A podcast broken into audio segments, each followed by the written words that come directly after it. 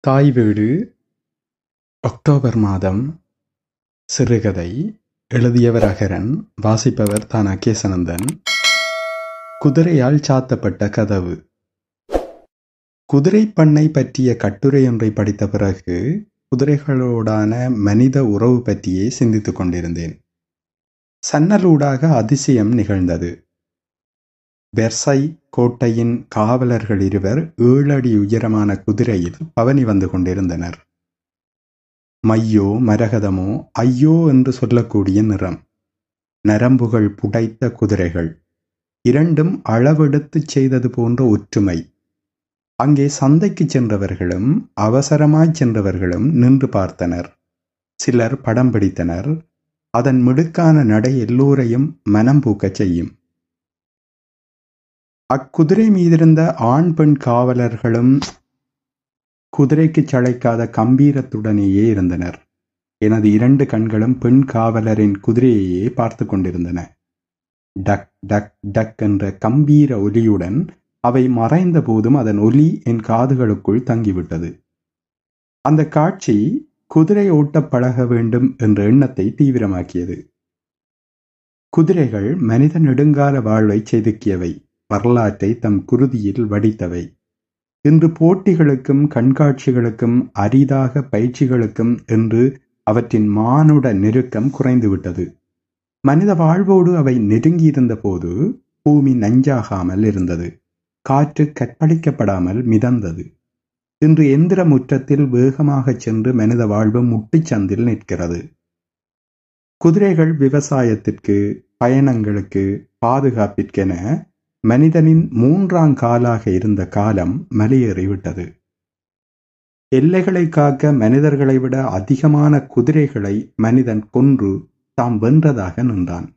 இன்று குதிரைகளின் சாபங்களால் மனித வாழ்வு அழகி கிடக்கிறது. உலகின் பல பாகங்களிலும் மனிதன் காட்டிலிருந்து மீண்டபோது தன் அன்றாடங்களை எளிதாக்க பல விலங்குகளை தன் தோழனாக்கினான். நாய் மாடு ஆடு கோழி யானை என்று அதன் வரிசை நீண்டு செல்லும். அதில் குதிரை மிக முக்கியமானது. நாகரீக வளர்ச்சியில் குதிரையின் பங்கு மனித உழைப்பை விட அதிகமானது.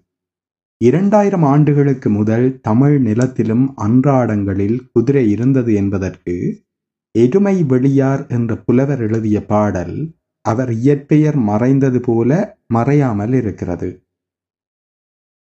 குதிரை வரவில்லை. எல்லோர் குதிரைகளும் வந்துவிட்டன. அசைந்தாடும் குடுமியை உடைய என் மகனை எனக்கு தந்த கணவனை ஏற்றிச் சென்ற குதிரை மட்டும் வரவில்லை. சிலவேளை இரண்டு ஆறுகள் பெருவெள்ளத்தில் சேரும்போது அலக்களிக்கப்பட்டு வீழும் மரம் போல நடைபெறும் சண்டையின் நடுவே மாட்டுண்டு என் துணைவன் ஏற்றிச் சென்ற குதிரையும் அலக்களிக்கப்பட்டு அழிந்திருக்கும் என்று மனையாள் மனம் பிசைந்து ஏங்கி காத்திருத்தலை மா வராதே மா வராதே. எல்லார் மாவும் வந்தன. எம்மில் புல் உளை குடுமி புதல்வர் தந்த செல்வன் ஊரும் மா வராதே. இருபேர் யாற்ற பெருங்கூடல் விலங்கிட்டு பெருமரம் போல உலந்தன்று கொல் அவன் மலைந்த மாவே. இப்பாடலில் குதிரை வந்தால் கணவன் வருவான். குதிரை வரவில்லை. குதிரை வீழ்ந்தால் கணவனும் வீழ்ந்தான்.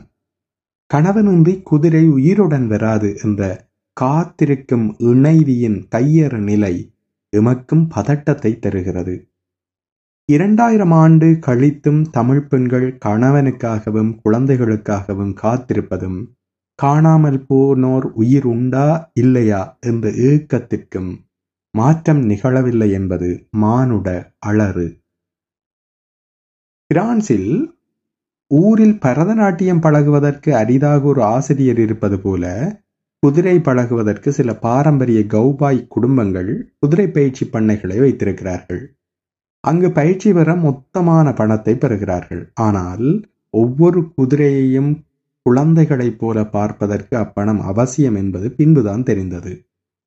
ஆ. முத்துலிங்கம் ஒரு கட்டுரையில் அமெரிக்காவில் வயதான பெரியவர் ஒருவரின் நூற்றி ஐம்பது ஆண்டுகளாக பராமரிக்கப்பட்டு வரும் குதிரை பண்ணைக்கு சென்ற அனுபவத்தை எழுதியிருந்தார்.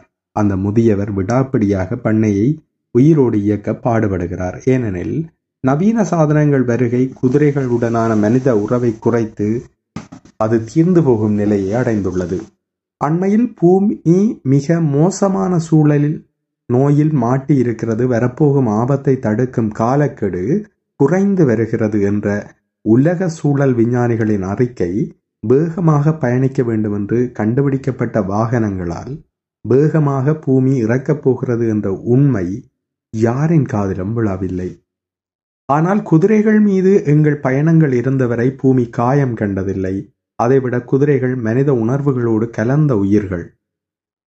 மகா அலெக்சாண்டர் என்ற வீரர் நம் சங்ககாலம் என்று சொல்லும் காலத்தில் ஆரம்பத்தில் பாய்ந்து இந்திய எல்லை வரை வந்து வெற்றி கொடி காட்டியவர் என்பது எல்லோரும் படித்தது. ஆனால் அவரிடம் இருந்த குதிரை புசபெலஸ் அவரின் அத்தனை வெற்றியிலும் அவரை தாங்கியது. அந்த குதிரை அவர் பன்னிரண்டு வயதாக இருந்தபோது அவருக்கு கிடைத்தது. அது கூட ஒரு வீரஞான கதை. அலெக்சாண்டரின் தந்தையான இரண்டாம் பிலிப்பிடம் குதிரை விற்க பிலிப்பீனிசின் என்பவர் வருகிறார். அவரிடம் ஒரு அட்டகாசமான கருப்பு நிறமும் நட்சத்திரம் போன்ற வெள்ளை புள்ளியும் உடைய குதிரை இருக்கிறது. ஆனால் அதை யாராலும் அடக்க முடியவில்லை. பல அனுபவசாலிகளும் அடக்க முடியா குதிரை என்று விட்டுவிட்டு காப்பி சாப்பிட போய்விட்டார்கள். அதையெல்லாம் பார்த்து கொண்டிருந்த சிறுவன் அலெக்சாண்டர் நான் இதை அடக்குகிறேன் என்றான். எல்லா வீரர்களும் கொடுப்புக்குள் சிரிக்கிறார்கள். தந்தையின் பதில் வர முதலே ஓடிச் சென்று சூரிய நிழல் படாமல் குதிரையை நிறுத்தி பறந்து ஏறி அமருகின்றான். தந்தையால் மகிழ்ச்சியை கட்டுப்படுத்த முடியவில்லை. அந்த நொடியில் உரைத்த வார்த்தை வரலாற்றை எழுதியது. மகனே நீ உலகை வெல்வாய். இந்த சிறிய நாடு உனக்கு போதாது. இதோ இந்த குதிரை. புசைபெலஸ் உனக்குத்தான். புசப்பெலஸ் உடைய கல்லறை இன்றைய பாகிஸ்தானில் உள்ள பஞ்சாப் மாநிலத்தில் ஜீலத்துக்கு அடுத்திருக்கும் ஜலம்பூரி செரிப்பில் அடக்கம் செய்யப்பட்டது. அது யுத்தத்தில் இருந்ததாகவும் இல்லை அதற்கு வயது முதிர்ச்சி அடைந்து இறந்ததாகவும் கதைகள் உலவி வரலாற்றை நிறைக்கிறது. மாவீரன் நெப்போலியன் குதிரையிலேயே தூங்கி வரலாற்றின் தூக்கத்தை கெடுத்தவன் என்பது எல்லோரும் அறிந்தது. நெப்போலியனிடம் தனது ஆறாவது வயதில் அந்த குதிரை வந்தது. ஆஸ்திரிய போரில் நெப்போலியன் உயிரை நொடியில் காத்த குதிரை என்றவுடன் அதற்கு நெப்போலியன் மராங்கோ என்று பெயரிட்டார். மராங்கோ ஒரு அரபு குதிரை.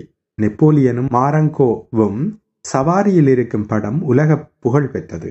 நெப்போலியனின் வெற்றி தோல்வி எல்லாவற்றிலும் மராங்கோ துணை நின்றது. எட்டு முறை யுத்தத்தில் காயப்பட்டது. ஆனாலும் நெப்போலியனின் கனவுகளை அதுவும் சுமந்தது. இறுதியில் வாட்டலூர் போரில் நெப்போலியன் வீழ்ந்தபோது ஆங்கிலேய வீரர் அதை பிடித்துச் சென்று ஒரு தளபதிக்கு விற்றார். மராங்கோவின் எலும்புக்கூடு லண்டனில் இன்றும் பாதுகாக்கப்படுகிறது. இப்படி உலக வீரர்களுக்கும் குதிரைகளுக்கும் நெருங்கிய தொடர்பும் வரலாறும் உண்டு. ஆயிரம் ஆண்டுகளுக்கு முன்னர் சோழ பேரரசர்கள் தென்கிழக்காசிய நாடெங்கும் சென்றனர். அவர்களிடம் நிச்சயம் வீர குதிரைகள் இருந்திருக்கும். என்ன செய்ய? அவை பற்றிய ஒரு கதையையும் நாம் அறிய முடியவில்லை. தமிழில் குதிரை பாடலம் கோணம் கந்துகம் கனவட்டம் கோரம் புரவி பரி இவுளி வன்னி அசுவம் மா அடி கட்கி என கிட்டத்தட்ட அறுபத்தைந்து வகையான பெயர்கள் குதிரைக்கு இருக்கின்றன. ஆனால் தமிழர்களின் வாழ்வில் இருந்து அவை தூர போய்விட்டன. ஆனால் பிரான்சில் குதிரைகள் அழகாக பராமரிக்கப்படுகிறது. குழந்தைகளுக்கு அதை பழக்குகிறார்கள். வரலாற்று வாசத்தை அவர்கள் முகர்ந்து கடத்துகிறார்கள். சென்ற வருடம் நண்பர் டேவிட்டுடன் அந்த பண்ணைக்கு சென்றேன். ஓர் மலை வனத்தின் அருகே இயற்கையோடு அது இருந்தது. நாற்பது குதிரைகள் அங்கிருந்தது. ஒவ்வொரு குதிரைக்கு ஒவ்வொரு பெயர். அவர்களுக்கான அறை குளிர்கால போர்வை என பல ஏழை நாடுகளின் மனிதர்களை விட அவை வசதியாக இருந்தன. என் வாழ்வில் குதிரையை தொட்டதே கிடையாது. எங்கள் யுத்த நிலத்தில் அவற்றை கண்ணால் கூட பார்த்ததில்லை. வீட்டில் வடக்கன் வெள்ளெருது மாடுகளும் நாட்டு பசுக்களும் இருந்தன. அவற்றோடு எனக்கு நல்ல அணக்கம் இருந்தது. குதிரை பழகுவதற்கு பதிய சென்றபோது இருப்பது ஒரே ஒரு இடம்தான். நீங்கள் உடனே பதியாவிட்டால் ஒருவரிடம் காத்திருக்க வேண்டும் என்று பதியும் இடத்தில் நின்ற குதிரைக்காரை சொன்னாள். அவளுக்கு குதிரைகளின் ஆயுளை விட குறைந்த வயதே இருக்கும். பேச்சில் அத்தனை உற்சாகம் வேகம். ஏதோ குதிரை ஓடிக்கொண்டே பேசுவது போல பேசினாள். அவள் எங்களை பதிவு செய்வதற்காக இப்படி சொல்கிறாளோ? என்று நான் நினைத்து கொண்டிருந்த போதே ஐபேட்டை எடுத்து இதோ பாருங்கள் இந்த இறுதி வெற்றிடத்தை என்று காட்டினாள். என் நினைப்பை சண்டாளத்தி எப்படி கண்டுபிடித்தாள் என்று நான் யோசிக்க ஆரம்பித்து முடிக்க முதல் பதிவு கட்டணமாக ஐநூறு யூரோ கொடுக்கும்படி கொஞ்ச கூச்சமுமின்றி சொன்னாள். எனது பிரட்டத்தின் பின்பகுதியில் இருந்த வங்கி அட்டையின் இதயம் துடிக்கும் சத்தம் கேட்டது. அந்த சத்தம் டேவிட்டுக்கும் கேட்டுவிட்டது. அவன் உடனே முழு தொகையும் கட்ட வேண்டும் என்றான். பதிவு கட்டணமே இவ்வளவு என்றால் பழகுங்கட்டணம் எவ்வளவோ ஆண்டவரே என்று நினைத்தபடி இடத்தை காலி செய்ய நான் முடிவெடுத்து மெதுவாக நகர்ந்தபோது கனவான்களே உங்களுக்கு ஒரு உதவியை மட்டும் என்னால் செய்ய முடியும். ஒரு காசோலையை தாருங்கள். உங்களுக்கு எப்போது வசதியோ அப்போது சொல்லுங்கள் நான் அதை வைப்பிலிடுவேன் என்றாள். டேவிட் இது ஒரு நல்ல வாய்ப்பு. விட்டால் அறந்த பட்டம் போல் காணாமல் போய்விடும் என்பது போல் கருத்து சொன்னார். அண்மையில் வெல்வெட்டி துறையில் பட்டமேற்ற போய் வானத்தில் தொங்கிய இளைஞன் தான் நினைவுக்கு வந்தான். எனது பதிலை எதிர்பாராமல் டேவிட் சம்மதம் தெரிவித்து விட்டார். என் காசோலை ஒன்று ஊரை விட்டு பிரியும் அகதி போல் பிரிந்து போய் குதிரைக்காரியின் நீண்ட விரல்களில் துவண்டு விளையாடிக் கொண்டிருந்தது. எனக்கு மனநிலை வானிலை போல் மாறி காசோலையில் பொறாமை தொற்றிக் கொண்டது. அந்த காசோலையாக மாற மனம் நினைத்தது மனம். காசோலை தன் கரங்களுக்கு வந்ததும் குதிரைக்காரி மெல்லிய குதிரை சிரிப்பை சிரித்தாள். நான் என் உதடுகளை பிரிக்க முயன்றேன். அந்த புன்னகை முடிவதற்கிடையில் கர்நாடக சங்கீதம் போல் சட்டத்திட்டங்களை சரியான ஏற்ற இறக்கங்களுடன் தாளகதியுடன் பிரெஞ்சு மொழியில் அவள் சொல்ல ஆரம்பித்தாள். நான் சட்டத்திட்டங்களை விட்டுவிட்டு அவள் அசைவுகளை கண்களால் கட்டிப்பிடித்துக் கொண்டிருந்தேன். டேவிட் சட்டத்திட்டம் பற்றி விலாவாரியாக விசாரிப்பான் என்ற நம்பிக்கை இருந்தது. குதிரைக்காரி கருத்த குதிரை உடுப்பில் எடுப்பாக இருந்தாள். கணுக்கால் கடந்து முழங்காலை தொடும் பாதணி. நெஞ்சை காக்கும் பாதுகாப்பணி தலைக்கவசம் எல்லாமும் கருப்பு. அவள் காலை வெயிலும் பாலும் கலந்த வினோத நிறம். உதடுகள் மட்டும் சங்கின் உட்பகுதி போன்ற மயக்கும் நிறம். புன்னகையோடு பேசும்போது மட்டும் வெளித்தெரியும் முன்பற்கள். ஒரு முயலின் பற்களை நினைவூட்டியது. ஒவ்வொரு காலும் அடிமட்டத்தை வைத்து வரைந்தது போன்றிருந்தது. அவள் உடலில் அவசியமற்ற சதை இல்லை. அவள் பேசும் அசைவுகள் ஓடும் குதிரையை விட வேகமானது. அங்கு அவளும் குதிரை ஆசிரியராக இருக்கிறாள் என்பது பேச்சில் வெளிப்பட்ட உதிரி தகவல்கள் உறுதிப்படுத்தின. எமக்கான அட்டை அவள் தயாரிக்க ஒரு படம் எடுக்க வேண்டுமென்றாள். நான் வல கையால் தலையை இழுத்து சரியாக்கி அவளை ஒரு அமானுஷ புன்னகையோடு பார்த்தபோது அவள் பின்பக்கம் தான் தெரிந்தது.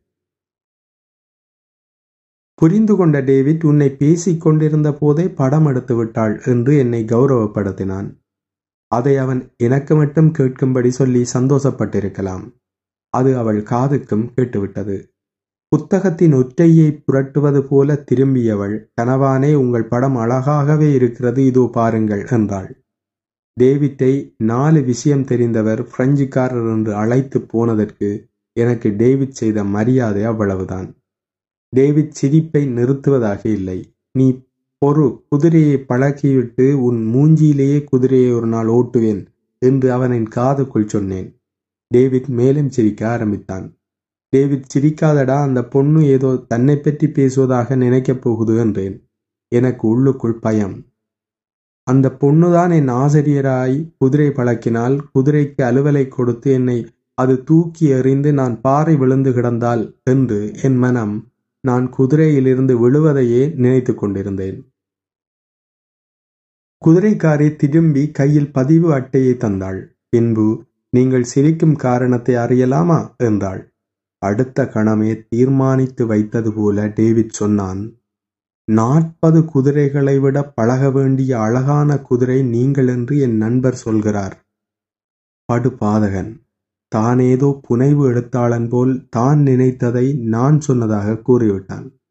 எனக்கு இதயம் வாய்க்குள் வந்து துடித்தது போல் இருந்தது. ஆனால் எதிர்பார்த்ததற்கு மாறாக நன்றி உங்களின் ஆரம்ப குதிரை ஆசிரியர் நான் தான் என் பெயர் அசிலா என்னை அழகான குதிரை என்றதற்கு நன்றி. எனக்கு குதிரைகள் பிடிக்கும் பழகுவதற்கு ஒரு வருடம் இருக்கிறது அவசரப்படாதீர்கள். நீங்கள் அதற்கான முட்கணம் கட்டிவிட்டீர்கள். உங்களை குதிரை பள்ளி வரவேற்கிறது என்று மறைத்து வைத்த வேலால் குத்துவது போல தன் அடுக்கப்பட்டிருந்த விரல்களையும் வாய் நிறைந்த மகிழ்ச்சியையும் நீட்டினாள். நானும் வியர்வை வந்திருந்த வலது கையை நீட்டினேன். ஓர் ஆண்டாக குதிரை பயிற்சியில் தேறியதற்கான கண்காட்சி நடைபெற்றது. வீட்டில் இருந்த ஒரே ஒரு பெண்ணையும் அழைத்து கொண்டு அங்கு சென்றேன். என் பயிற்சியாளினியான அசிலாவுடன் குதிரை கண்காட்சியில் பங்கேற்றேன். எல்லோரையும் மரட்டும்படி எங்கள் இருவரின் காட்சி இருந்தது. எல்லோரும் கைதட்டி ஆரவாரப்பட்டனர். அந்த நிமிடத்தில் பெர்சை கோட்டையில் இருந்து பவனி வந்த குதிரையும் அதில் வந்த காவலர்களும் தான் நினைவுக்கு வந்தனர். எனது தேர்ச்சி எல்லோருக்கும் நடுவே ஒரு கன்ன முத்தத்தில் அசேலா உறுதிப்படுத்த நானும் அசிலாவுடன் கன்னத்தில் உறுதிப்படுத்தினேன். மாய புன்னகை தந்து அவள் சென்றாள். இவற்றை பார்த்து கொண்டே இரண்டு கண்கள் இருந்தன என்பதை மறந்துவிட்ட என்னை என்ன செய்வது? வீட்டுக்கு தனியே வந்தடைந்தேன். குதிரையில் பயணிக்கும் கனவு எதிரிகளால் முற்றுகையிட்ட கோட்டையின் கதவு சாத்தப்பட்டது போல வீட்டுக் கதவு சாத்தப்பட்டது. நன்றி.